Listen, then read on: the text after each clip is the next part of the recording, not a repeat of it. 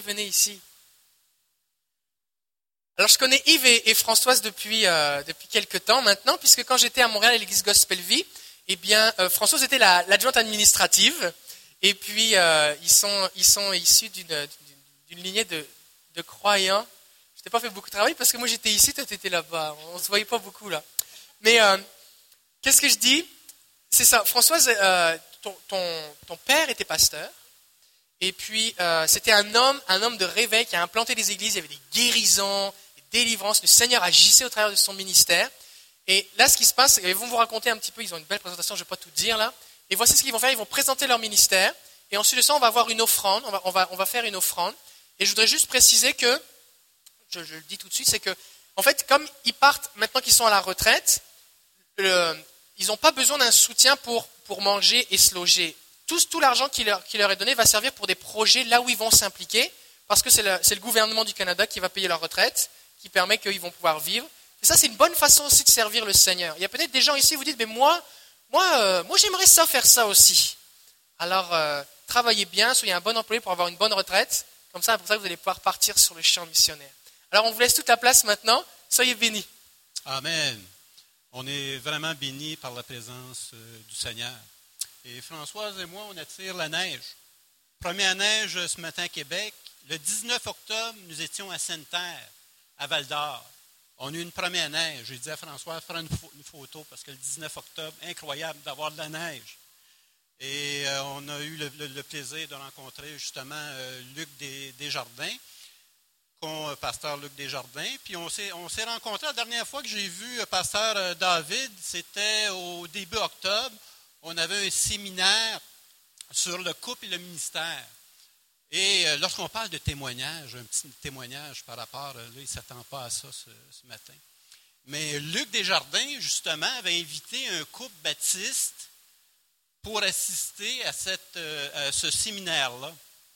Et la dame avait vraiment été mal en point. Elle avait un attelle et puis elle se promenait en béquille. Donc, évidemment, lorsque l'occasion est venue, pasteur David, qu'est-ce que vous pensez qu'il a fait? Il s'est approché de la dame et lui a dit, on va prier pour votre guérison. Il va pouvoir peut-être vous en rajouter un peu parce que j'étais un petit peu loin de la conversation. Mais finalement, la dame est sortie sans attelle, sans béquille. Donc, on doit glorifier Dieu. Et lorsque j'en ai parlé au pasteur Luc Desjardins, parce que c'est des amis proches, elle n'avait pas ses attelles, puis elle avait une guérison.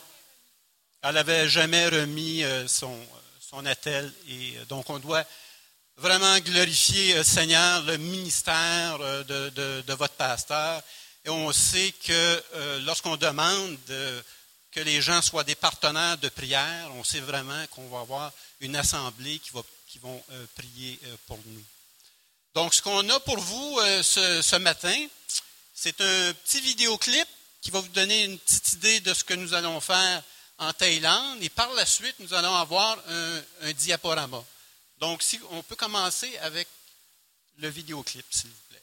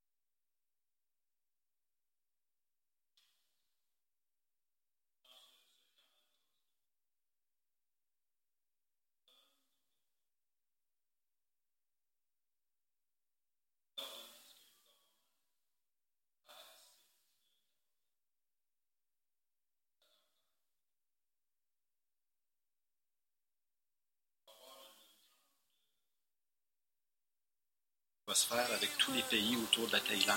Donc, on parle du Myanmar, du Vietnam, de la Birmanie, en tout cas 10 pays qui vont se regrouper économiquement pour contrecarrer la puissance économique de la Chine et des États-Unis.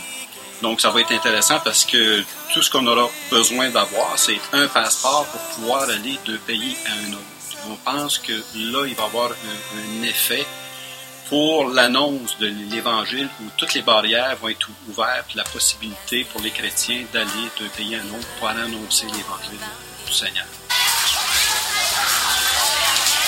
Les pensionnats sont toujours proches d'une école primaire. Il y en a à l'école secondaire aussi, mais c'est toujours près. Les enfants peuvent marcher du pensionnat à l'école. Ils marchent, ils sont accompagnés de 2 ou 3 des missionnaires ou des bénévoles du pensionnat. Ils ne sont jamais laissés tout seuls, ils sont toujours vérifiés. Il y a toujours quelqu'un qui les surveille pour s'assurer qu'il leur arrive rien. Maintenant, la Thaïlande, son but premier du gouvernement, c'est d'enseigner l'anglais au plus grand nombre de Thaïlandais possible et le plus rapidement possible pour pouvoir compétitionner dans ce nouveau marché commun économique qui se propose de créer. Et puis, c'est une occasion incroyable parce que ils acceptent presque n'importe qui pour pouvoir enseigner l'anglais. Si vous avez un diplôme universitaire, n'importe quel diplôme, et puis vous connaissez l'anglais assez bien pour pouvoir l'enseigner, même au primaire, on va transférer votre curriculum vitae à quelqu'un qui peut vous embaucher. Ce qu'elle nous disait, la missionnaire qui s'occupe de ça, c'est que présentement, si elle avait 1000 évangéliques pour enseigner dans les primaires de la Thaïlande, elle pourrait toutes les placer. Puis elle, ce qu'elle a obtenu, c'est la permission de se servir de la Bible pour enseigner l'anglais dans les primaires des écoles publiques. Donc, imaginez-vous l'opportunité, c'est incroyable. Puis dans 10 ans, ça va être fini, là. Dans 10 ans, les gens vont parler l'anglais, puis ils n'auront plus besoin de nous. Donc, c'est urgent maintenant, si le Seigneur vous appelle, si vous ressentez cet appel de Dieu dans votre cœur, Répondez oui. Ils ont besoin de vous. Si vous voulez faire partie d'un réveil, si vous voulez faire partie de quelqu'un, si vous voulez être quelqu'un qui va changer le cours de l'histoire d'un pays, c'est maintenant. Toute l'ouverture face au gouvernement qui est prêt à nous laisser enseigner les élèves avec la parole de Dieu. On a Mme Russell, Cavell Russell, qui est le leader finalement à Chiang Mai, qui donne justement de la formation à des hauts fonctionnaires du gouvernement. Donc, elle a plusieurs écoles qu'elle gère. Donc, il y a un besoin justement de professeurs. Si vous parlez anglais, vous êtes en mesure d'apporter cet enrichissement-là à cette collectivité-là qui a besoin de Jésus-Christ. À ce moment-là, laissez-nous, faites-nous signe et on va savoir à qui remettre votre nom ou quoi faire.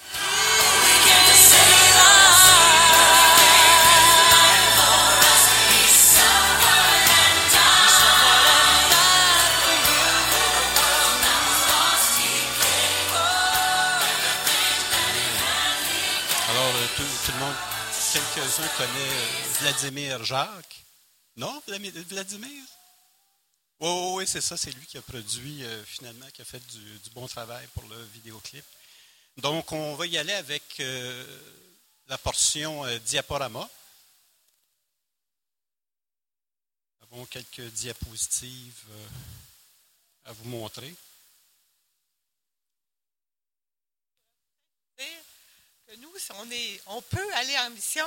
Parce qu'on a suivi les conseils de votre pasteur, mais avant qu'il nous les donne, parce qu'on est un petit peu plus vieux que lui. Mais quand même, aujourd'hui, maintenant que nos enfants sont élevés, puis parce qu'on n'avait pas de dette, on peut se permettre d'aller servir le Seigneur à temps plein dans la mission. Puis c'est possible pour vous aussi. Il s'agit de penser longtemps d'avance quelles sont mes priorités, qu'est-ce que je veux que Dieu fasse de ma vie. Qu'est-ce que je veux être pour Dieu?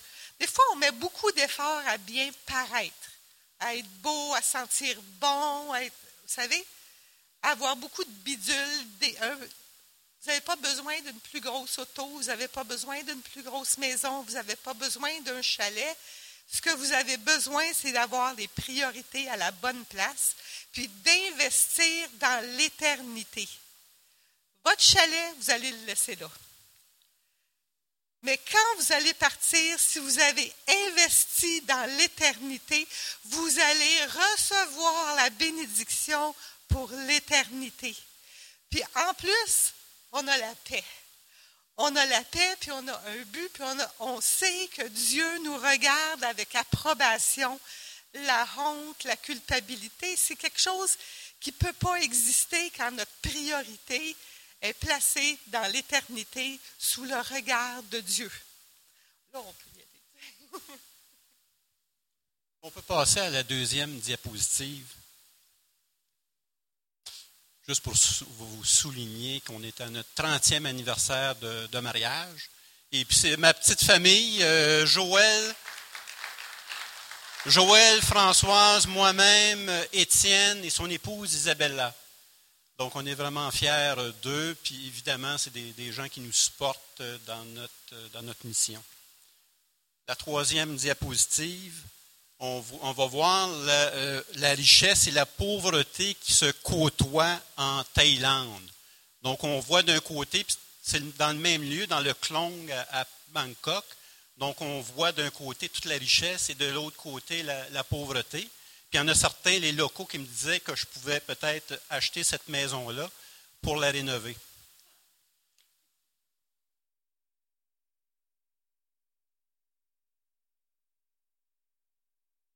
Thaïlande et 9 de ses voisins veulent former une union économique similaire à celle de l'Union européenne pour contrer le marché de la Chine et des États-Unis. Ils ont choisi l'anglais comme langue commune. Ça va beaucoup faciliter l'évangélisation. C'est pourquoi le gouvernement s'est tourné, entre autres, vers les missionnaires pour enseigner l'anglais. Ce qui arrive avec la Thaïlande, c'est vraiment spécial. C'est que les pays autour, que ce soit le Cambodge, le Vietnam, le Laos, ils ont eu des guerres. Puis, ils ont eu beaucoup d'étrangers qui ont habité pendant des années dans le pays, qui a fait que les gens sont déjà bilingues pour la plupart. En Thaïlande, ils n'ont jamais eu de guerre, puis c'est le seul pays d'Asie qui n'a jamais été colonisé. Donc, ils étaient très protecteurs de leur culture, puis les gens parlent le thaï. Je pense qu'il y a 9 ou 10 différents dialectes en Thaïlande, mais l'anglais, ils en ont besoin, puis ils en ont besoin rapidement. Puis moi, je suis certaine que c'est quelque chose que Dieu a fait pour pouvoir se servir d'eux, parce que c'est quand même le plus gros pays de cette union-là, pour pouvoir évangéliser les autres. Donc, c'est ça, là, c'est important. Le gouvernement s'est tourné vers tout le monde qui parle l'anglais dans le pays pour trouver des gens. Et puis, Cavell Russell, la 5e diapositive. Cavell Russell, c'est une missionnaire canadienne, elle vient de Terre-Neuve. Puis elle travaille en Thaïlande, ça fait 30 ans maintenant. Puis elle m'a demandé son aide pour trouver des gens, des évangéliques, qui seraient prêts à aller enseigner l'anglais en Thaïlande pour au moins 1 an. Plusieurs des commissions scolaires de la région de Chiang Mai, dans le nord du pays, lui ont demandé son aide pour trouver du personnel pour les écoles primaires et secondaires. Écoutez, c'est primaire et secondaire. C'est là où on a le plus d'influence. C'est là où les cœurs sont ouverts. C'est là où être un vrai chrétien, ça porte du fruit. On ne peut pas le comprendre. Là. Okay? C'est une occasion inouïe. Imaginez ce que Dieu peut accomplir avec une équipe de chrétiens désireux d'enseigner l'anglais à toute une génération de futurs leaders. Dans les montagnes, la population est passée dense pour justifier la dépense du maintien d'écoles et puis de professeurs. Par conséquent, les gens sont illettrés puis très pauvres. Avec les APDC, les Assemblées de Pentecôte du Canada, et leur programme ERDO, avec les adoptions de Childcare Plus, Cavell a créé des pensionnats, puis c'est ça qu'on voyait les enfants qui allaient à l'école, là, c'est ces pensionnats-là. Des pensionnats pour les enfants des montagnes. Ça leur permet d'avoir un endroit où vivre, un endroit sécuritaire pour pouvoir aller à l'école. Puis les familles de certains de ces enfants-là sont devenus chrétiens. Sans votre aide précieuse, sans les adoptions ERDO, ces enfants-là retournent chez eux, puis ils n'ont pas l'éducation. Ils n'ont pas le témoignage de Dieu. Et puis, les bonnes chances, c'est que dans leur avenir, ils ne seront pas des leaders chrétiens qui vont influencer pour Dieu leur population. Dans bien des cas, cet enfant est le seul de sa famille à savoir lire. Puis au pensionnat, à tous les soirs, ils chantent des cantiques, ils entendent une histoire de la parole de Dieu, ils apprennent par cœur des versets bibliques, ils partagent leurs requêtes de prière, puis ils prient ensemble, dans un pays où 95% de la population est bouddhiste. Pour ceux de vous qui parrainez un enfant ou même un missionnaire, sachez que votre don change toute une communauté. Votre don apporte la lumière et l'espérance à toute une population.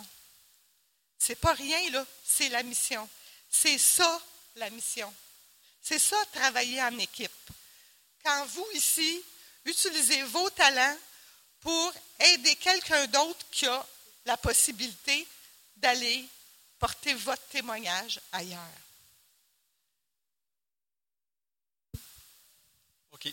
Donc, sur l'autre diapositive, on voit les frères du camp Ban Mae Sawan. En fait, il y a 8 églises qui sont sur la montagne, difficiles d'accès. Donc, pour créer des liens qui leur permettraient de se rapprocher des villageois, c'est qu'ils ont créé un club de soccer. Donc ils vont à différentes places, différents commerces, donc ils jouent au soccer. Puis la seule équipe qui n'avait pas un équipement, c'était l'équipe de Ban Mae Sawan, dont je leur ai payé tout leur matériel sportif pour se donner pour une aide d'évangélisation. Sur l'autre diapositive, on voit, j'étais avec le pasteur Berg, puis on voit, non, c'est la diapositive avant celle-là, c'est qu'on voit la deuxième photo, c'est à cause des crues des eaux, on a des problèmes avec les ponts. Donc, ça ne donne pas un véritable accès aux églises. Donc, ce que le gouvernement font, c'est qu'ils attendent. Ils attendent que les missionnaires s'investissent là, justement dans la construction pour ne pas dépenser des montants d'argent. L'autre diapositive, on était avec le frère du pasteur Bird, puis on voit la deuxième photo, c'est qu'ils veulent construire une église en flanc de montagne pour aider les gens qui travaillent dans les rizières. C'est des gens qui travaillent 16 heures. Donc, 16 heures par jour, c'est énorme avec la chaleur, avec l'humidité. Donc, ce qu'ils veulent faire avec cette église, c'est le côté humanitaire et d'évangélisation, que les gens puissent avoir accès à l'église. Voyez-vous, la partie qui est plus ombragée, qui semble plus basse en arrière des arbres, ça, c'est la rizière. C'est là où ils poussent le riz. C'est comme une swamp, ils sont dans l'eau tout le temps. L'église, ils vont la construire juste sur la petite colline à côté pour que les gens n'aient pas à se déplacer parce que de toute façon, ils n'ont pas le temps pour aller à l'église ou pour recevoir des soins ou quoi que ce soit. Ils veulent être tout près des gens parce que c'est la seule place où les gens vont pouvoir aller. Ils n'ont pas les moyens ni le temps de faire autre chose. OK? Je retourne à mon affaire. Dans moins de 10 ans, les enfants d'aujourd'hui remplaceront les enseignants étrangers et la Thaïlande n'aura plus besoin de missionnaires. Nous aurons changé le cours de l'histoire de toute une nation. Vos protégés ERDO apporteront la lumière dans leur monde. Ils seront le sel sur leur terre.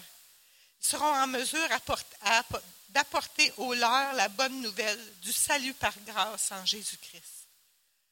Votre fidélité à agir, votre fidélité à soutenir,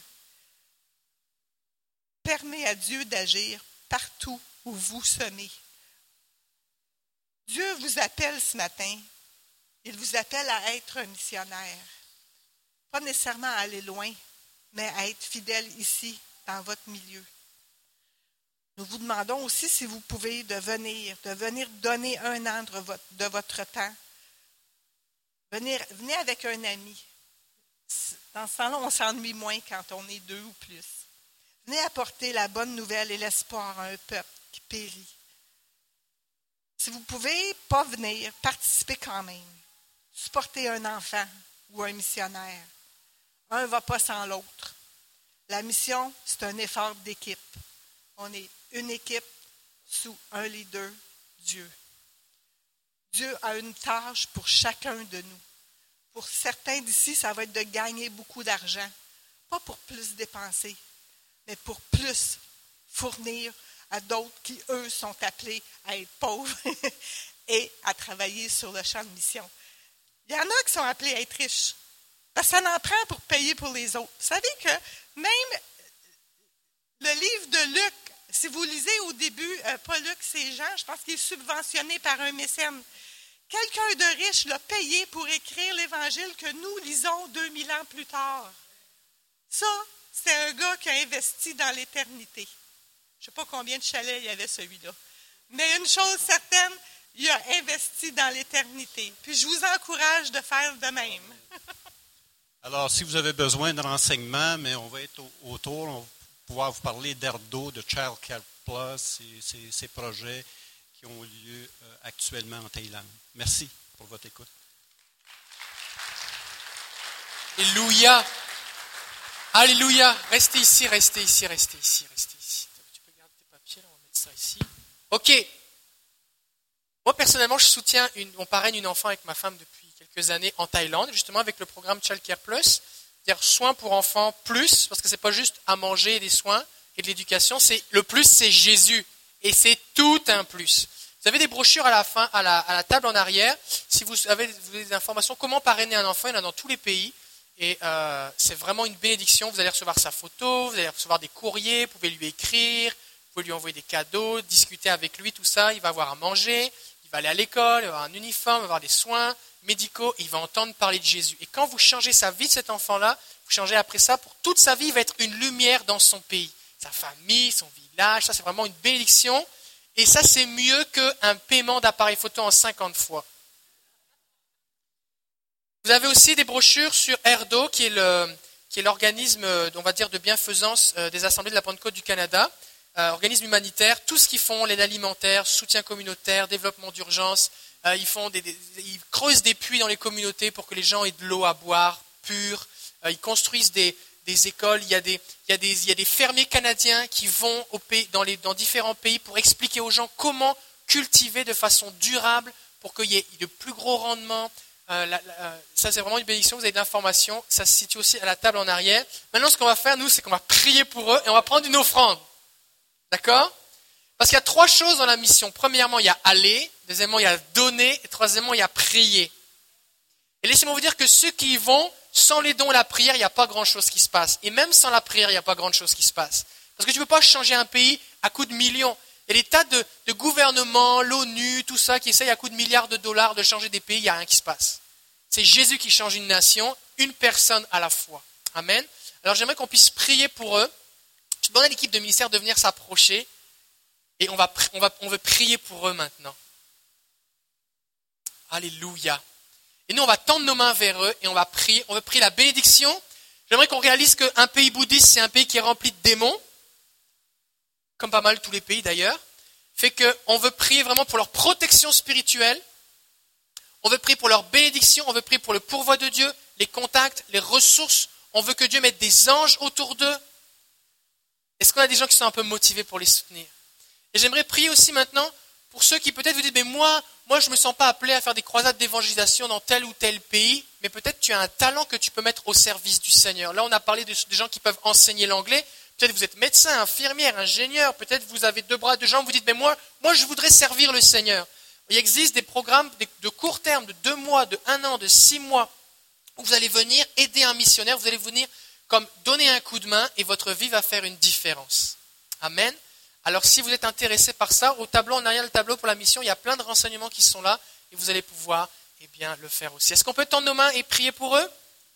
Alléluia. Seigneur, nous voulons te bénir pour Françoise et Yves, qui ont consacré leur vie à toi, Seigneur, et dès leur jeunesse, Seigneur, ils te servaient. Et je te bénis, Seigneur, parce qu'avec toi, les saisons changent, la couleur des cheveux change, mais ton appel reste. Et je veux te remercier pour cette nouvelle saison qui commence dans leur vie. Et nous prions maintenant au nom de Jésus pour que ta puissance vienne sur eux. Nous prions, Seigneur, que l'annonce de l'Évangile se fasse par une démonstration de signes et de prodiges. Confirmation, Seigneur. Je prie, Seigneur, que peu importe ce qu'ils vont faire, Seigneur, que les gens qui vont être en contact avec eux expérimentent ton royaume. Donne-leur des occasions pour prier pour les gens qu'ils vont rencontrer. Et je prie, Seigneur, pour que ton feu soit dans leurs mains pour guérir les malades. Je prie au nom de Jésus que leurs yeux s'ouvrent et qu'ils voient le monde spirituel, qu'ils voient des visions, qu'ils voient tes directives et qu'ils puissent faire comme Jésus, faire ce que tu fais. Je prie au nom de Jésus que leurs oreilles s'ouvrent plus encore, qu'ils entendent ta voix, que tu les instruises, que tu les diriges, que tu leur donnes tes instructions jour après jour. Au nom de Jésus, je prie que tu mettes une armure sur eux, que tu les protèges, que tu les gardes. Je prie que tu mettes des anges autour d'eux, des grands anges, des anges puissants. Qu'aucun démon, Seigneur, ne puisse les décourager. Qu'aucune puissance, qu'aucune principauté ne puisse s'opposer à eux. Nous réclamons tes anges, tes guerriers autour d'eux, Seigneur. Nous prions pour une multiplication, une activation de tous les dons spirituels dans leur vie. Nous les bénissons, Seigneur. Seigneur, je prie que toute arme forgée contre eux soit brisée et sans effet. Ta parole nous dit que tu es celui qui a formé, celui qui forge une arme, mais aussi tu as formé le destructeur pour la briser. Et je prie au nom de Jésus que toute arme forgée contre eux soit brisée, que toute parole prononcée contre eux, toute forme de malédiction soit annulée au moment même où elle est prononcée. Seigneur, je prie ta bénédiction. Je prie ta persévérance. Je prie tes ressources. Je prie tes contacts, tes connexions, Seigneur, nous les bénissons en ton nom, Jésus. Seigneur, on prie pour une multiplication, une onction de Joseph, Seigneur, tu bénissais tout ce qui était entre ses mains. Merci pour les compétences humaines, administratives, de gestion que tu as mis dans Yves et dans Françoise. Merci pour tout ce que tu as déposé en eux, toute l'expérience d'une vie, Seigneur.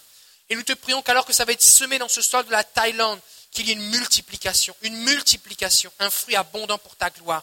Nous les bénissons, Seigneur.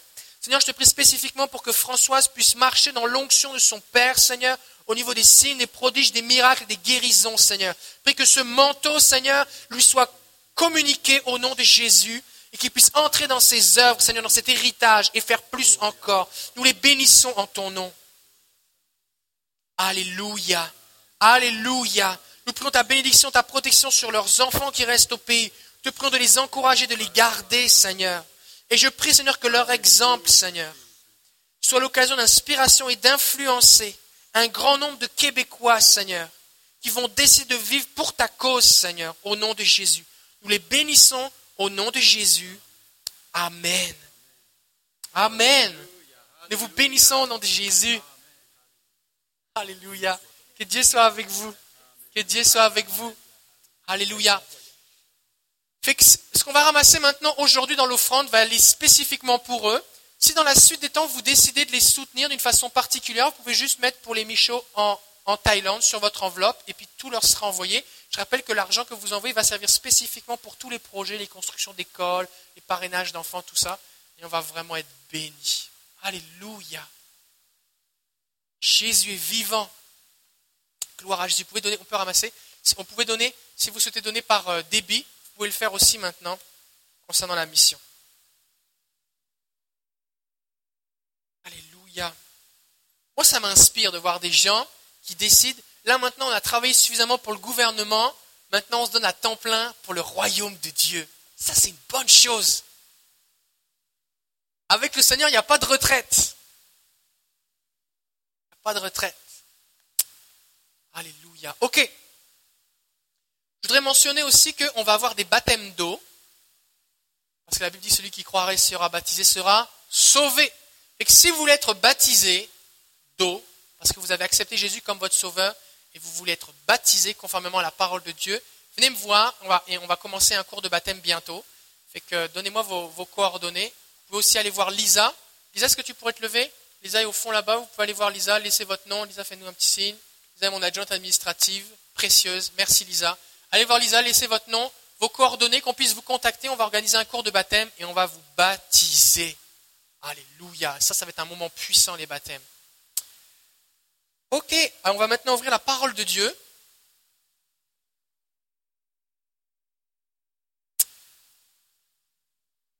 On est dans une série de messages qui s'intitule « Que ton nom soit sanctifié ». Et cette phrase, c'est Jésus qui l'a dite dans le « Notre Père ». Les disciples sont venus voir Jésus et ont dit « Seigneur, enseigne-nous comment prier ». Et Jésus a dit « Quand vous priez, voici comment vous devez prier. Premièrement, notre Père qui est aux cieux ». C'est important qu'on se souvienne que c'est mon papa que je prie. C'est pour ça qu'au cours des derniers mois, on a parlé beaucoup du fait d'être des fils et des filles de Dieu, de l'amour de Dieu. Et vous pouvez réécouter ces messages sur notre site internet. Il y a une série qui s'intitule « Donne-moi ton cœur », parce que la Bible dit « Mon fils, donne-moi ton cœur ». Et il y a une autre série qui s'intitule « Montre-nous le Père ». Vous avez à peu près 10 messages dans chaque, et ça va vraiment changer votre vie sur votre relation avec Dieu le Père. Mais maintenant, nous, ce qu'on parle, c'est « Que ton nom soit sanctifié ». C'est la suite de la prière du Notre Père. Et Jésus dit que c'est important que les gens connaissent Dieu par ses noms, par qui il est, pour qu'ils puissent vraiment l'expérimenter. Alors, on a vu que l'Éternel est notre berger, qu'il est celui qui me voit, il est celui qui m'entend. Et nous allons voir aujourd'hui, dans 1 Samuel, chapitre 7, verset 12, un nom que le prophète Samuel a donné à Dieu, et c'est « L'Éternel m'a secouru ». Et dans cette histoire, vous pouvez ouvrir votre Bible, si vous avez votre Bible, je n'ai pas fait de PowerPoint aujourd'hui parce que je veux que vous soyez un peu dans votre Bible, regardez ces textes qui sont là, on va rester dans le chapitre 4 et dans le chapitre 5, 6 et 7. Et dans une circonstance bien particulière, et on va voir le détail dans quelques instants, le prophète Samuel, non, c'est pas le psaume, c'est Samuel. Samuel, chapitre 7, premier livre de Samuel, chapitre 7, verset 12. Suite à une grande victoire que Dieu a donnée à son peuple, Samuel va dresser une pierre comme un mémorial, comme un souvenir. Il l'a placée entre Mitzpah et Shen, c'était deux localités, et il l'appela la pierre. Il a donné un nom à cette pierre et à l'endroit où était cette pierre, et ce nom c'est Eben-Ezer. Et ça veut dire pierre du secours. Et il a nommé de cette façon parce qu'il a dit « Jusqu'ici l'Éternel nous a secourus. » Jusqu'ici l'Éternel nous a secourus. On va prier. Seigneur, nous sommes devant toi ce matin et nous croyons que tu es vivant et que tu te révèles par tes noms. Et je prie, Père, au nom de Jésus, que ce matin, tu sois celui aussi qui secourt dans la vie de plusieurs. Et je te prie, Seigneur, pour que spécifiquement tu ailles jusqu'ici, là où est rendue chaque personne, Seigneur, et que tu te manifestes avec gloire pour les secourir. Instruis-nous, parle à nos cœurs, au nom de Jésus. Amen. Alors, quand on lit la Bible, les noms ont une importance, mais aussi le nom des endroits ont une importance. Et des fois on lit un texte et puis on se retrouve que quelque chose s'est déjà passé à cet endroit-là. Il y a déjà un autre personnage qui est passé. Et en fait, ce qui se passe, c'est que Samuel va dresser cette pierre Eben-Ezer à un endroit particulier. Mais au chapitre 4, Eben-Ezer est déjà mentionné. Et quand on lit au chapitre 4, on se rend compte qu'il y a eu une bataille. Il y a eu deux batailles à Eben-Ezer. Il y a une bataille de défaite et il y a une bataille de victoire. Et dans le chapitre 4, c'est une bataille où c'est la grosse défaite. Et dans le chapitre 7, c'est la victoire. Et suite à la victoire, ils vont dresser la pierre Eben-Ezer pour dire « Ici, l'Éternel nous a secourus ». Et quand on lit le texte du chapitre 4, celui qui a écrit 1 Samuel chapitre 4 a appelé cet endroit de la défaite du nom de Eben-Ezer parce que c'était le même nom, même si cette localité n'avait pas encore reçu ce nom-là. Parce qu'au moment où ça a été écrit, ça avait déjà eu lieu que cette place avait été baptisée Eben-Ezer. Prenez, c'est bon? Alors, qu'est-ce qui se passe dans le chapitre 4? Juste pour mettre un petit peu de contexte, on est à la fin, on est au début du livre de Samuel, donc on est juste après le livre des Juges. Et dans le livre des Juges, c'est un endroit où, une époque de l'histoire du peuple d'Israël, où chacun faisait ce qui lui semblait bon. En gros, c'est du gros n'importe quoi. Les gens font n'importe quoi, et puis, de temps en temps, il y a quelqu'un qui se lève, un juge, rempli du Saint-Esprit, et qui va exercer la justice au nom de Dieu, délivrer le peuple, et ramener les gens à servir Dieu, mais c'est seulement à des petits endroits d'Israël, pas partout, pour toute la nation. Et puis le livre des Juges finit, ça va vraiment mal. Le tabernacle, qui est la tente que Moïse avait dressée pour mettre l'arche de l'Alliance, est toujours là, Et un des descendants d'Aaron, Élie, avec ses fils, est là pour servir le Seigneur. Mais Élie, il a vraiment des problèmes. Il est vieux, il est aveugle. Jusque-là, c'est pas ça le problème. D'accord ? Je n'ai pas dit que c'est parce que tu es vieux que tu as un problème. C'est pas ça. Mais ce qui se passe, c'est que ses fils méprisent les offrandes qui sont faites à Dieu. Les gens viennent offrir des sacrifices, des offrandes à Dieu, et puis ils s'en servent, ils volent dans... les gens faisaient cuire de la viande parce que c'était des offrandes d'animaux, et ils viennent avec une grosse fourchette et ils piquent dans la viande qui est là, et puis ils se servent comme s'ils faisaient leur épicerie. Parce que les morceaux de viande qui étaient offerts au Seigneur en sacrifice, c'était de la viande qui était grillée, rôtie. Pourquoi ? Parce qu'il y a un verset dans Lévitique qui dit que la graisse appartient à l'Éternel. Et donc on faisait brûler la graisse, et c'était l'odeur de la graisse brûlée qui montait vers Dieu, et la Bible dit que c'était ça qui plaisait à Dieu. Et donc le sacrificateur, après ça, il se retrouvait avec de la viande qui n'avait plus de graisse. Il fallait qu'il la mange bouillie. Parce que si vous faites du barbecue, vous savez que si tu fais cuire de la viande au barbecue, qu'il n'y a pas de graisse dessus, elle ne va pas être tendre, tout ça. Ça prend de la graisse. Petite parenthèse, c'est pour ça que je pense, personnellement, mon interprétation, que quand tu jeûnes, Dieu aime ça, parce que la graisse appartient à l'Éternel. Et c'est une offrande. C'est une offrande. C'est une offrande. Ça, c'est une interprétation personnelle. Moi, j'ai remarqué, je ne sais pas vous, mais chaque fois que je jeûne, il faut que je rajoute des trous dans ma ceinture parce que je perds mon pantalon. Et ce n'est pas parce que j'ai perdu des morceaux, c'est parce que c'est la graisse qui fond. La graisse appartient à l'Éternel. Donc quand je jeûne, c'est un sacrifice de bonne odeur à l'Éternel. Fin de la parenthèse. Donc ce qui se passe, c'est qu'il prenait la viande et lui, il disait, nous là, on ne veut pas de la viande bouillie. Nous, on veut manger du barbecue. Ça nous prend de la graisse. Donc il prenait la viande avec la graisse avant qu'elle était offerte à Dieu pour pouvoir manger du barbecue. Et ainsi, il méprisait l'offrande de Dieu. Et au chapitre 2, eh bien, ça nous dit que le péché de ces jeunes gens, chapitre 2, verset 17, le péché de ces jeunes gens était très grand devant le Seigneur, car ils bafouaient l'offrande du Seigneur. Quand tu méprises ce qui est offert à Dieu, ça, c'est pas bon. Alors, Élie va reprendre ses fils, et il va leur dire, mais si un homme pêche contre le Seigneur, qui intercédera pour lui ? Ça va mal. Vous êtes en train de pécher contre Dieu. Ça va vraiment mal. En plus de ça, la Bible nous dit, au verset 22, chapitre 2, verset 22, que les fils d'Élie couchaient avec les femmes qui étaient à la porte du tabernacle. Donc il y avait des femmes qui venaient pour prier, offrir des offrandes, pour adorer le Seigneur, et les fils d'Élie couchaient à l'entrée du temple. Ça allait mal.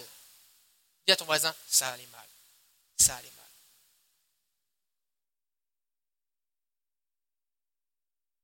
Dieu va envoyer un prophète à Élie pour lui dire, Élie, ça va mal, il faut que tu fasses quelque chose. Alors, ce qui se passe, c'est que Élie, eh bien lui, il n'écoute pas vraiment, parce qu'il préfère ses fils que l'Éternel. Ses fils sont comme des idoles dans son cœur.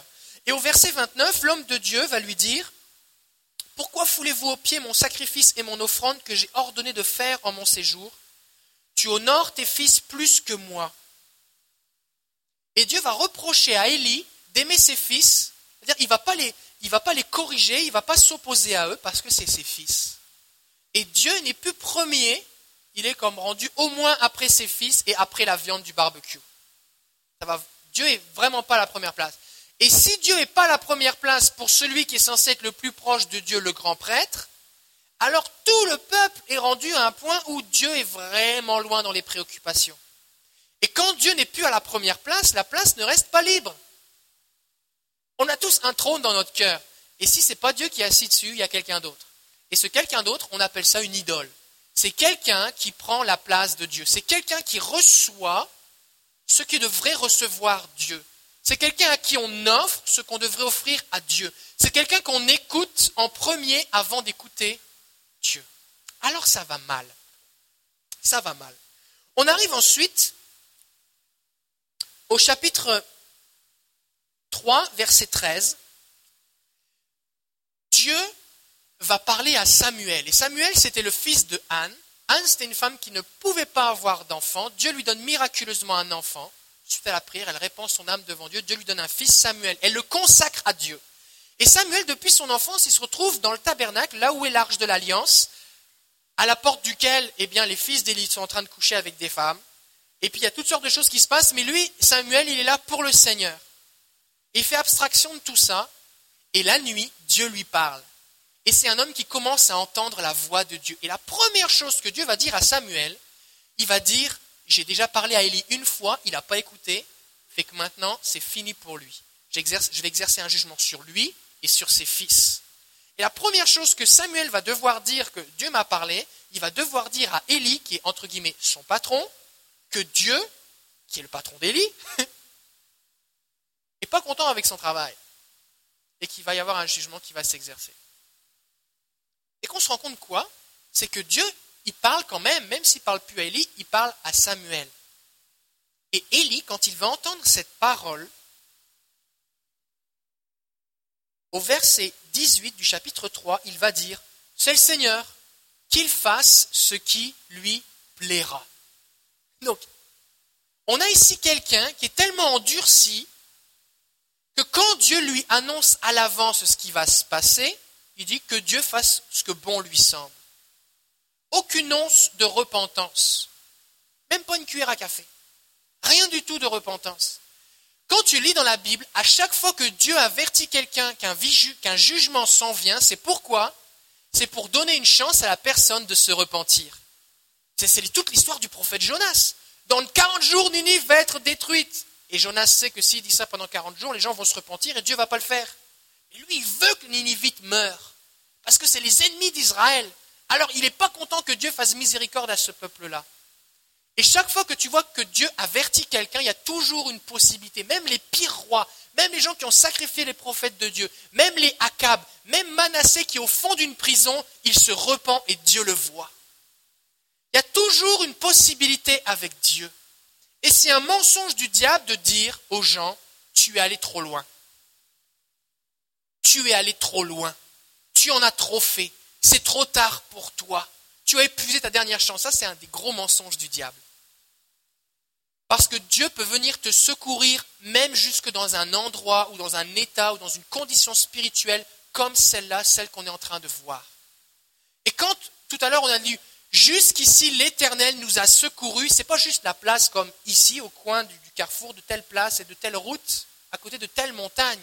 C'est jusqu'ici, dans cette condition. C'est quand tu es rendu à ce point-là, même ici, Jésus peut venir te secourir. Alors là, on est en train de voir que ça va mal, mais après, ça va aller mieux. Mais jusque-là, ça va mal. Il n'y a pas de repentance. Alors, ce qui se passe, c'est la guerre.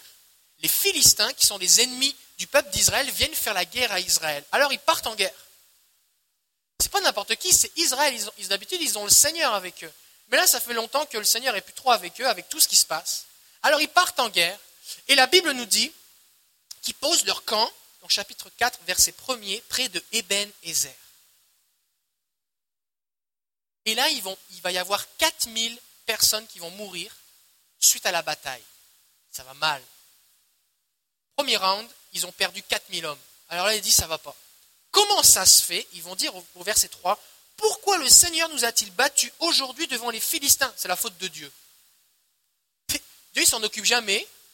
Ils font exactement tout le contraire de ce que dit Dieu. Ils adorent d'autres dieux, mais quand ils perdent, c'est la faute de Dieu.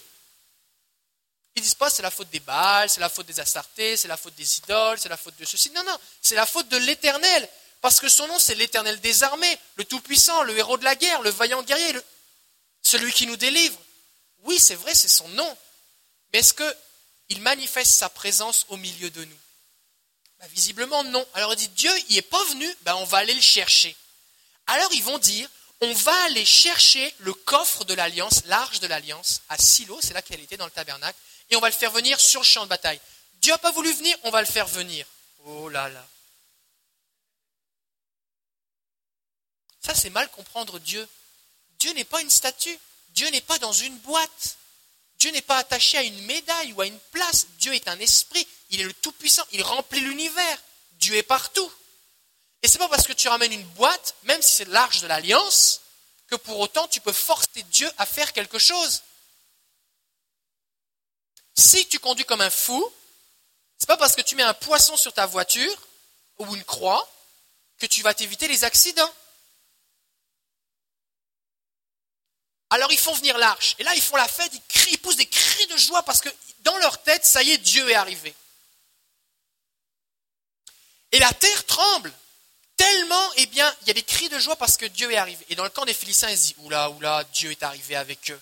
Ce Dieu-là, c'est le Dieu qui a réduit en bouillie l'armée de Pharaon. Ils sont encore sous la mer. Et qu'on va passer un mauvais quart d'heure. Fortifiez-vous et qu'on va combattre de tout notre cœur. Et ce qui va se passer, c'est que les Philistins, cette fois-ci, vont encore gagner. Et Israël va perdre 30 000 hommes. La première fois, 4 000. La deuxième fois, 30 000. Ça fait 34 000. Là, ils ont perdu. Et même, vous savez ce qui va se passer, c'est que les Philistins vont capturer l'arche de l'Alliance et vont l'emmener avec eux comme du butin. Et là, tout le monde est désespéré. Ça va vraiment mal. Les deux fils d'Élie sont morts. L'arche de Dieu a été capturée. On a perdu la bataille contre les Philistins. Ça va vraiment mal. Et là, il touche le fond. Et il y a un homme qui vient annoncer la défaite à Élie, le grand prêtre, celui dont les fils faisaient n'importe quoi. Et Élie, quand il entend l'annonce que ses deux fils sont morts, que l'arche, que le peuple a été battu, que 34 000 hommes sont morts et que l'arche de Dieu a été capturée, il tombe en arrière, il se brise la nuque et il meurt. Oh, ça va vraiment mal. Et là, en plus de ça, sa belle-fille, qui était l'une des filles de ses fils, la femme de l'un de ses fils, ça nous dit au chapitre 4, verset 21, elle était enceinte et sur le point d'accoucher. Et quand elle entend que son mari, que son beau-père, que 34 000 hommes, que l'arche de l'Alliance ont été prises et que le peuple a perdu, elle accouche là. Et en donnant naissance à son enfant, elle meurt. Et la dernière chose qu'elle dit, c'est qu'elle dit le prénom de son fils, qui vient de naître dans des circonstances pas faciles. Et elle l'appelle comment? Elle l'appelle Ikabod. C'est le verset 21 du chapitre 4. Et Ikabod, ça veut dire « Où est la gloire ?» C'est là qu'on est. Jusqu'ici, c'est là qu'on est, c'est « Où est la gloire ?» Le mot « kabod » en hébreu, ça veut dire « gloire pesante ». Quand des fois, des gens, peut-être ça vous est déjà arrivé, des fois vous allez sentir la présence de Dieu, vous allez sentir un frisson, une douceur, un bien-être, mais des fois vous allez sentir comme une pesanteur. Comme si il y avait comme du métal liquide qui était sur vous, là. C'est comme c'est pesant. Ça c'est « kabod », c'est la gloire pesante de Dieu. La gloire pesante de Dieu. Et ça c'est la présence manifestée de Dieu. Parce que Dieu est toujours glorieux. Au ciel, les anges l'adorent. Dieu est toujours glorieux. Que tu l'écoutes ou que tu l'écoutes pas, Dieu est glorieux. Ça ne lui change rien. Au ciel. Mais la manifestation de sa gloire dépend des endroits. Dieu manifeste pas sa gloire concrètement au même endroit de la même façon. Elle va dire Ikabod, où est la gloire? En fait, ce n'était pas la gloire de Dieu qui était partie. C'est pas comme si Dieu, on avait comme enlevé la couronne de sa tête, on l'avait enlevé de son trône et puis maintenant il était plus glorieux. C'est pas ça qui s'est passé. C'est que la manifestation de la gloire de Dieu n'est plus là. Quand ils ont tourné autour des murailles de Jéricho avec Josué, avec l'arche, était là devant, ils sonnaient de la trompette, ils font le tour, ils disent rien, les murailles s'effondrent. C'est la gloire pesante de Dieu. Là, ils font venir la même arche. Rien ne se passe. Non seulement il n'y a pas de victoire, c'est la défaite, tout le monde meurt, et en plus de ça, même l'arche se fait capturer. Qu'est-ce qui se passe? Est-ce que c'est Dieu a oublié son nom? Qu'est-ce qui se passe? Alors on arrive au chapitre 5 et au chapitre 6. Et chapitre 5 et chapitre 6 de 1 Samuel, c'est l'arche de Dieu qui est chez les Philistins. Donc là, ils ont capturé l'arche comme un butin. Alors, ils ne savent pas trop quoi faire. Comme c'est un objet sacré, ils vont placer l'arche dans le temple de Dagon. Dagon, c'est leur dieu. Donc, il y a un immense temple. Et il va y avoir Dagon, qui est une grosse statue, qui a une tête de taureau, je ne sais pas trop quoi, hein, comme mi-corps d'homme et d'animal. Une immense statue avec des prêtres, et des sacrifices, toutes sortes de trucs qui se passent. Et ils viennent prendre l'arche de Dieu et ils la mettent là. Le lendemain matin, quand ils arrivent, l'immense statue, boum, est prosternée contre le sol. Devant l'arche de Dieu. Ils se disent, oh, peut-être c'était mal fixé, on avait mal fixé la statue. Ils vont venir les entrepreneurs, tout ça, ils relèvent la statue. Le lendemain matin, la grande statue de Dagon, qui est la représentation d'une idole, c'est-à-dire d'un démon, est prosterné par terre, sa tête est coupée et les mains sont coupées, il reste juste le tronc. Ça va vraiment mal. Ce qui se passe, c'est quoi? C'est que Dieu décide de manifester sa gloire quand il veut. C'est pas nous qui décidons, c'est lui qui décide. Fait que Dieu dit, vous voulez la victoire, mais vous voulez pas m'adorer moi en tant que Dieu, alors allez-y toute seule avec la boîte sur le champ de bataille, allez-y tout seul. Mais quand, aux yeux des Philistins qui sont des adorateurs d'idoles qui ne connaissent pas l'Éternel, on place Dieu et on réduit Dieu à une statue, à ce démon qui est vraiment minuscule par rapport à Dieu, Dieu dit, ok, vous n'avez pas bien compris qui je suis. Et non seulement la statue de leur Dieu va être frappée, mais tout le peuple va avoir des tumeurs, des hémorroïdes. Alors ils vont déplacer l'arche de l'Alliance dans chaque ville, et à chaque fois que l'arche de l'Alliance arrive, eh bien les gens attrapent des tumeurs. La Bible nous dit, dans les chapitres 5 et verset 6, que la main du Seigneur se fit pesante sur le peuple d'Ashdod. Il a semé la dévastation, il les a frappés avec des tumeurs. Au chapitre 9, au verset 9, ça nous dit qu'on l'a transféré à un autre endroit, et la panique terrible du Seigneur frappait les villes depuis le plus jeune jusqu'au plus grand. Au verset 11, dans toute la ville, c'était une panique de mort. La main de Dieu s'y faisait très pesante. Pesante comme la gloire kabod, la gloire pesante. Donc on a des gens qui disent, où est la gloire? Il n'y a plus de gloire. Tiens, il n'y a plus de gloire. Et on a des gens qui expérimentent la gloire pesante. Peut-être un peu trop pesante pour eux. Qu'est-ce qui se passe?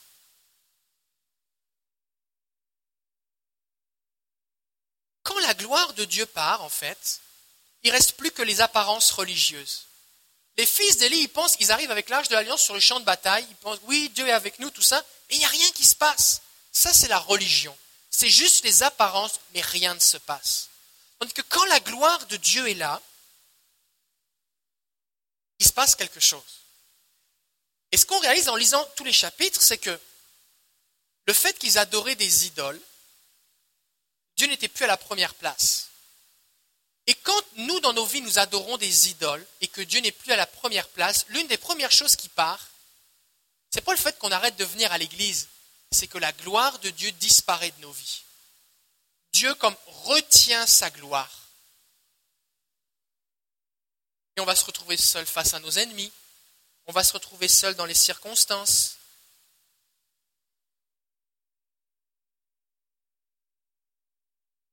Dieu va tellement manifester sa gloire pesante dans le pays des Philistins qu'au chapitre 6, verset 5, ils vont dire « Il faut qu'on adore Dieu l'Éternel, le Dieu d'Israël. » Il faut qu'on l'adore parce que c'est lui qui est digne de gloire, ce n'est pas nos statues. Donc on a des gens qui ne connaissent pas Dieu, qui décident d'adorer Dieu en constatant ce que Dieu fait comme signe, prodige, miracle, sa gloire pesante. Puis on a un peuple qui connaît Dieu, et qui pourtant ne donne pas à Dieu la gloire qui lui est due, qui continue d'adorer des idoles.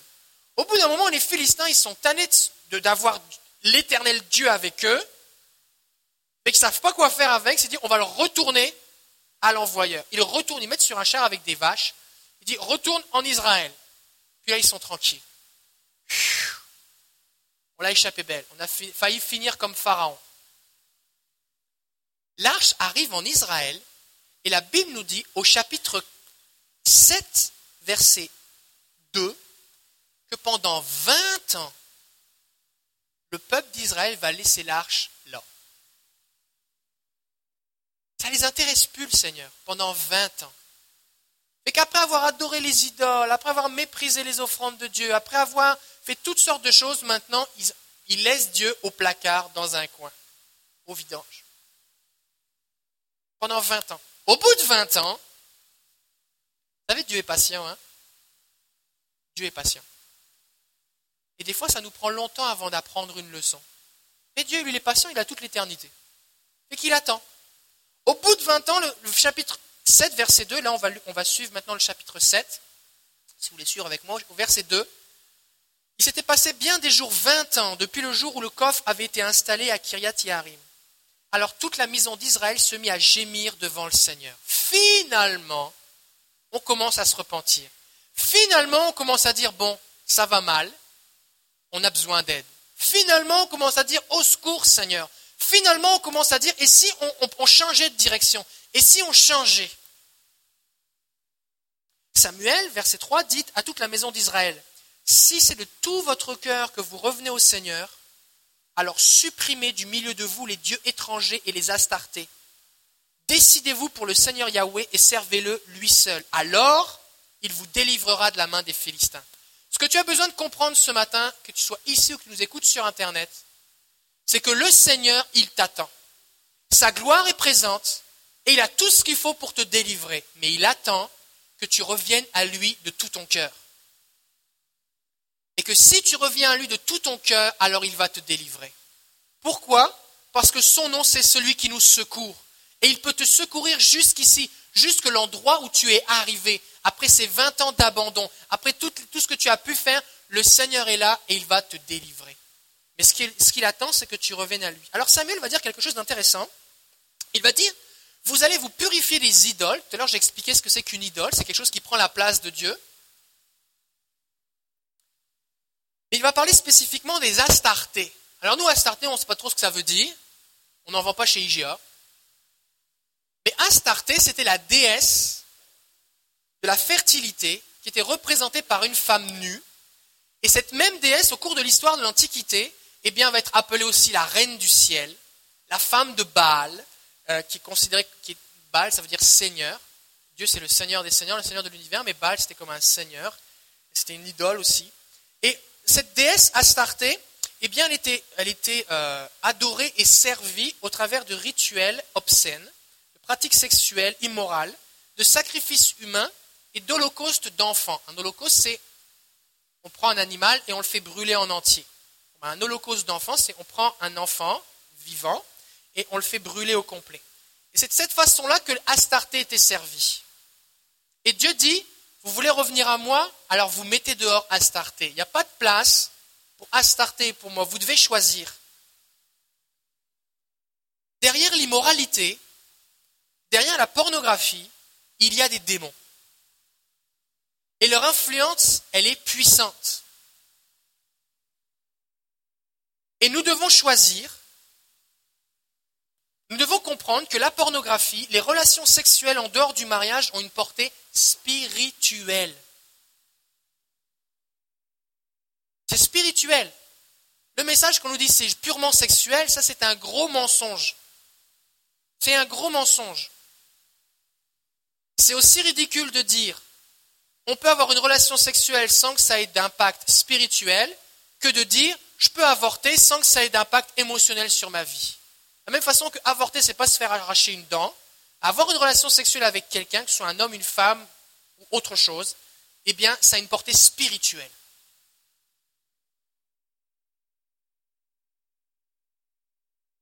Et dans le temple de Dieu, les fils d'Élie se livraient à la débauche. Et la tente ne s'est pas effondrée, mais la gloire est partie. Et servir Dieu et Dieu lui seul, c'est pas choisir une religion, c'est choisir quelle présence nous voulons. Est-ce que nous voulons la présence de Dieu ou est-ce que nous voulons la présence des démons ?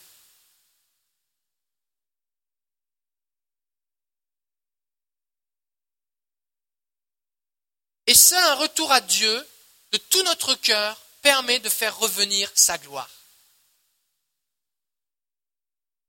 Alors ils vont prendre la décision. Ça fait longtemps qu'ils souffrent, qu'ils sont dans le Ikabod, qu'il n'y a plus de gloire et que ça va mal. Alors ils disent, ok, c'est bon, on le fait vraiment. Et là, voici ce qu'ils vont faire. Verset 5, Samuel dit, rassemblez tout Israël au Mitzpah, je vais prier pour vous. Alors ils se rassemblent, ils puisent de l'eau. Et à cette époque, quand on puisait de l'eau et qu'on la répandait devant le Seigneur, c'est ce qu'ils vont faire. Bien, c'était le symbole des larmes qui versaient, des larmes de repentance, mais aussi de la purification. Si on veut se purifier, on veut se laver. Et ils vont jeûner ce jour-là. Quand tu abandonnes quelque chose dans ta vie, montre au Seigneur que tu es sérieux en joignant à ta parole des actes. Des fois, les gens me disent « je veux arrêter de fumer » mais ils ne veulent pas jeter leur cigarette. Tu veux être libéré de la pornographie, mais tu n'es pas prêt à ce qu'on surveille ce que tu regardes sur Internet. Tu veux plus avoir de relations sexuelles avec tel homme ou avec telle femme, mais tu veux continuer de le fréquenter. Il faut joindre à la parole les actes. Alors ils ont jeûné pour montrer qu'ils étaient sérieux. Et ils dirent, nous avons péché contre le Seigneur. Et ils vont se repentir. Alors quand on veut se repentir devant le Seigneur, premièrement, il faut le dire à Dieu. Confesser nos péchés. Dieu entend nos péchés. Des fois, il y a certains péchés, on a l'impression qu'on est comme pris dans les ténèbres, on est tout seul, il y a une solitude qui est là, il y a un secret. Et des fois, on se rend compte que le fait de le dire à Dieu, c'est pas suffisant. C'est pas qu'il y a quelqu'un qui est plus grand que Dieu, mais le fait de sortir du secret, de le dire à quelqu'un, ça libère. On vient à la lumière. À la lumière. Alors vous pouvez trouver quelqu'un à qui vous allez confesser votre péché. Quelqu'un de confiance. Facebook, c'est pas un bon endroit pour faire ça. Quelqu'un de confiance, quelqu'un de sérieux, quelqu'un de spirituel, quelqu'un de mature. Ça peut être votre pasteur, ça peut être un ami proche. C'est pas obligé d'être votre pasteur. Prie pour moi, voici ce que je fais. Au moment où je confesse mon péché, je brise le pouvoir du secret dans ma vie. Ensuite de ça, peut-être que vous pouvez l'écrire à Dieu. Faites une liste. Faites, si ça a été quelque chose dans votre vie qui a été fort, ne faites pas juste « Seigneur, pardonne mes péchés » en gros, un package deal. Non, non, non. Dites au Seigneur, écrivez-le. Voici Seigneur, je te demande pardon pour telle chose, pour tel mensonge. Je te demande pardon d'avoir méprisé ton nom. Je te demande pardon pour mon hypocrisie. Je te demande pardon pour ma double vie. Je te demande pardon, Seigneur, d'avoir trompé ma femme ou mon mari. Je te demande pardon d'être marché dans l'impureté. Je te demande pardon d'être m'être associé en regardant tel ou tel. Je te demande pardon pour ce lien qui est maintenant entre cette personne et moi. Et je te demande de le briser maintenant et j'y renonce. Parce que quand vous avez une relation sexuelle avec quelqu'un, spirituellement, vous faites un. C'est comme si vous alliez ouvrir un compte conjoint à la banque. D'accord ? Et que ça fasse 20 ans que vous n'avez pas eu de relation sexuelle, ou que ce soit hier, le compte conjoint, il est ouvert. Et vous avez besoin de dissocier vos comptes. Il y a une partie de vous qui est attachée à la personne, et il y a une partie de la personne qui est attachée à vous. Il faut que chacun reprenne ses morceaux. Parce que sinon, vous allez continuer oppressé de plein de façons. C'est sérieux. C'est sérieux.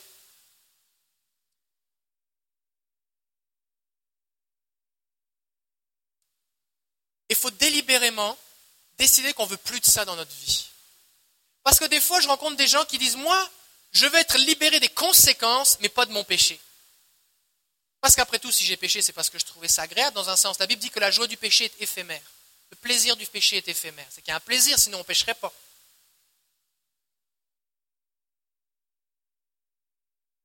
On doit décider d'être libéré de tout et demander de l'aide. Et le Seigneur veut vous aider. Le Seigneur, ça fait 20 ans qu'il attendait juste pour les délivrer. Ça y est, vous êtes prêts? Alors on y va.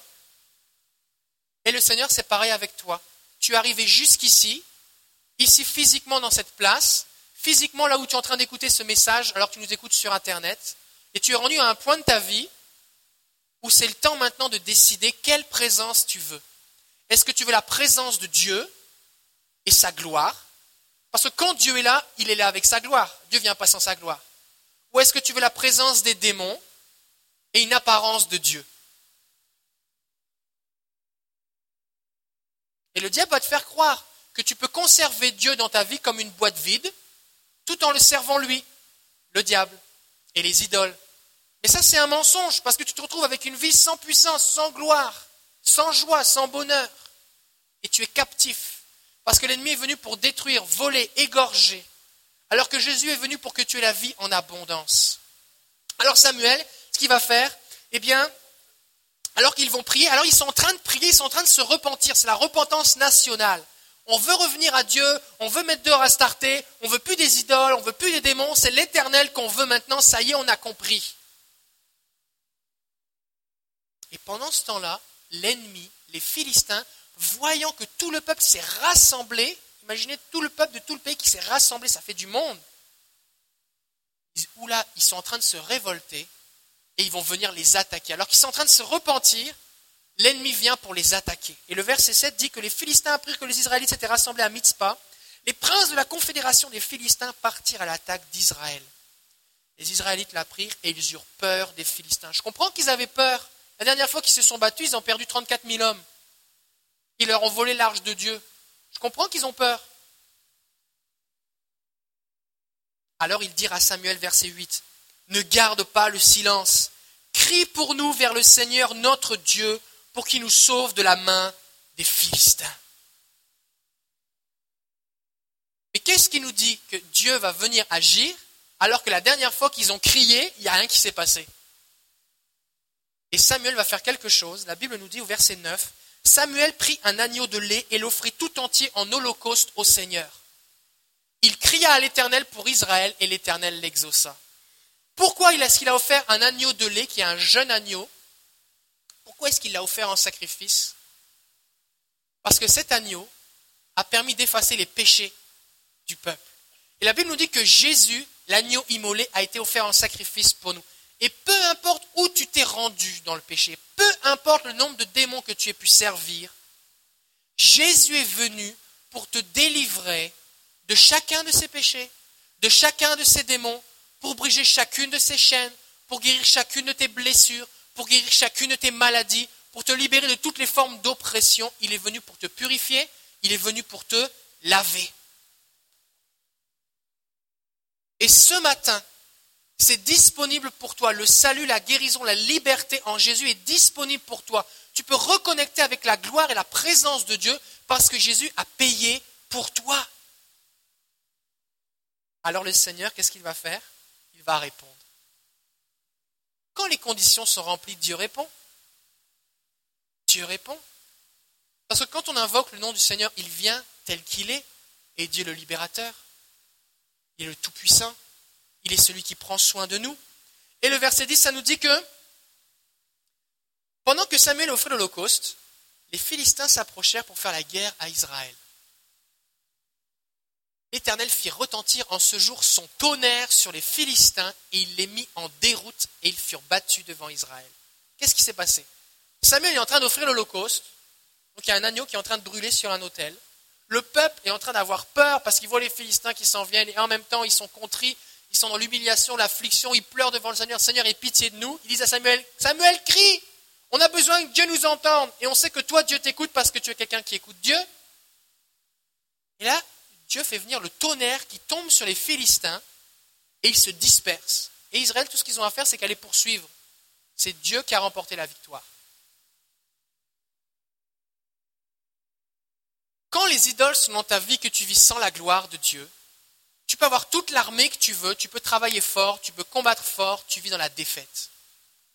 Mais quand le Seigneur est là avec sa gloire, quand c'est lui, sa présence qui est là, tu regardes le Seigneur combattre pour toi. C'est ça la différence entre une religion sans puissance et la présence de Dieu manifestée. Si tu veux la présence de Dieu manifestée, il faut que tu mettes les idoles en dehors de ta vie. Il faut que tu sois à 100% pour le Seigneur. Et c'est quand nous sommes attaqués par l'ennemi dans la difficulté que nous voyons la réalité de la substance de notre foi. Quand tout va bien, tout le monde peut dire, bah, tu vois, moi ma statue elle ressemble à ça, la mienne ressemble à ci, voici ce que je crois. Voici ce que je crois. Tout à l'heure, on a chanté « Oui, je crois ». Tu mets les paroles sur l'écran, tout le monde chante. Tout le monde a l'air de croire. Mais quand quelqu'un dit « Je crois », puis il n'y a rien qui se passe, que le Seigneur n'entend pas les cris, il y a un moment, on se dit « Mais Seigneur, qu'est-ce qui se passe ?» Je vais faire une pause. Je ne suis pas en train de dire que parce qu'il t'arrive des problèmes, que tu n'es pas un chrétien et que tu as des idoles dans ta vie, d'accord? C'est un autre message. Je suis en train de dire ici, c'est que si tu as des idoles dans ta vie et que la présence du Seigneur n'est pas dans ta vie, alors forcément ça va aller mal. Et quand ça va aller mal, ça va aller plus mal encore parce que le Seigneur ne vient pas pour te délivrer. Est-ce que Dieu marche avec vous? Et les Philistins, ils sont partis en déroute, d'autres versions vont dire ils ont pris la fuite, ils ont eu peur. Et ils n'ont pas eu peur devant Israël, ils ont eu peur devant Dieu. L'ennemi, c'est de qui qu'il a peur? C'est pas de toi parce que tu es un grand chrétien, parce que tu es fidèle, parce que tu es impliqué dans tel ou tel domaine, que tu as tel ministère. Ça ne fait pas peur à l'ennemi. Ce qui fait peur à l'ennemi, c'est que quand tu marches, Dieu l'Éternel, le Tout-Puissant, est avec toi. Là, c'est comme, ouh, il y a quelqu'un de plus puissant qui est avec lui. Alors, ce qui s'est passé, au verset 12, Samuel prit une pierre qu'il plaça entre Mitzpah et Ladan, et il appela du nom d'Eben-Ezer, pierre du secours, en disant « Jusqu'ici, le Seigneur nous a secourus.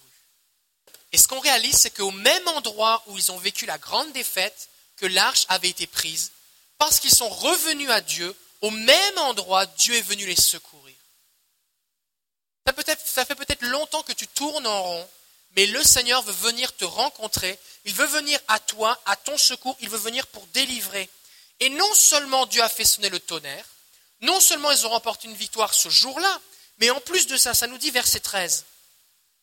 Les Philistins furent humiliés et ne vinrent plus sur le territoire d'Israël. La main du Seigneur fut contre les Philistins pendant tous les jours de Samuel. Les villes que les Philistins avaient prises sur Israël revinrent à Israël, et Israël les délivra de la main des Philistins, et il y eut la paix entre Israël et les Amorites. Non seulement Dieu est venu les délivrer ces jours-là, en plus il leur a assuré une protection, l'ennemi a été tenu à distance, et en plus de ça, ils ont récupéré tout ce qui leur avait été volé, et ils ont eu la paix.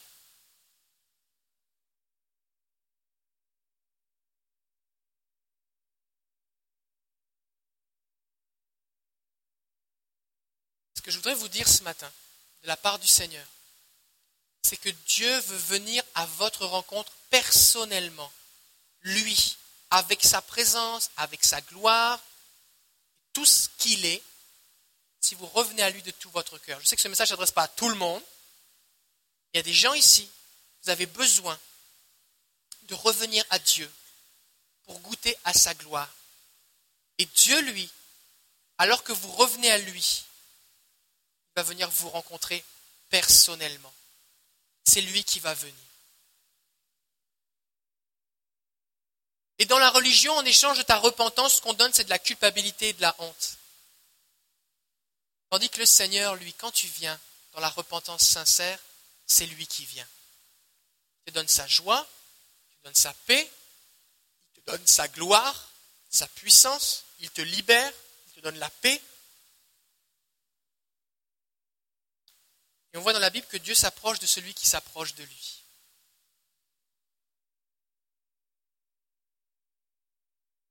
Il y a des gens ici, vous vivez dans le Ikabod, vous ne savez même plus où est la gloire, vous avez expérimenté une gloire de Dieu, ou alors peut-être vous ne l'avez même jamais connue, mais Dieu lui veut venir vous rencontrer avec sa gloire. J'aimerais prier pour vous parce que Dieu veut venir vous rencontrer. Et Dieu, il ne vous attend pas avec un bâton, il vous attend les bras grands ouverts. Et vous devez choisir. Vous devez choisir quelle présence vous voulez. Quelle présence vous voulez. Alléluia.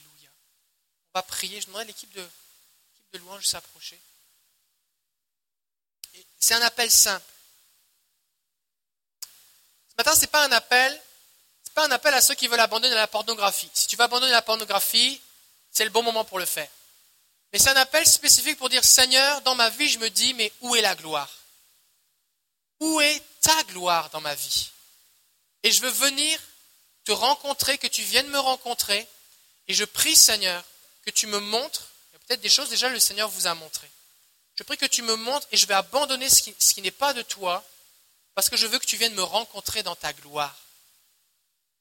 Et le Seigneur, ce matin, il veut que vous passiez de où est ta gloire à l'Éternel m'a secouru ici. Il est venu me rencontrer. Alléluia. Alors on va reprendre Je m'attends. Peut-être on pourrait chanter Je m'attends à toi.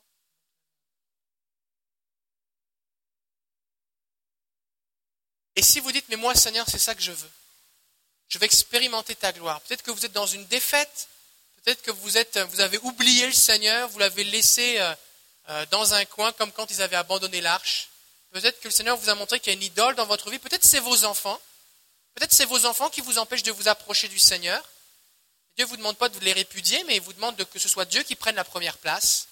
Peut-être que c'est une passion, une addiction, que vous avez quelqu'un qui est proche de vous. Et alors que vous remettez le Seigneur à la première place, il va venir vous rencontrer. J'aimerais vous appeler à venir simplement. Et comme le peuple s'est rassemblé à dire « Seigneur, maintenant, nous venons devant toi ». Et on s'attend pas juste à avoir fait une prière, on s'attend à toi, reviens dans notre vie Seigneur. Amen. On va le chanter. Et puis pendant qu'on va le chanter, eh bien, simplement approchez-vous et on va prier. Parce que Seigneur, il est là et il veut vous rencontrer personnellement. Personnellement. Alléluia. Seigneur, tu viens dans ta gloire, tu viens nous rencontrer.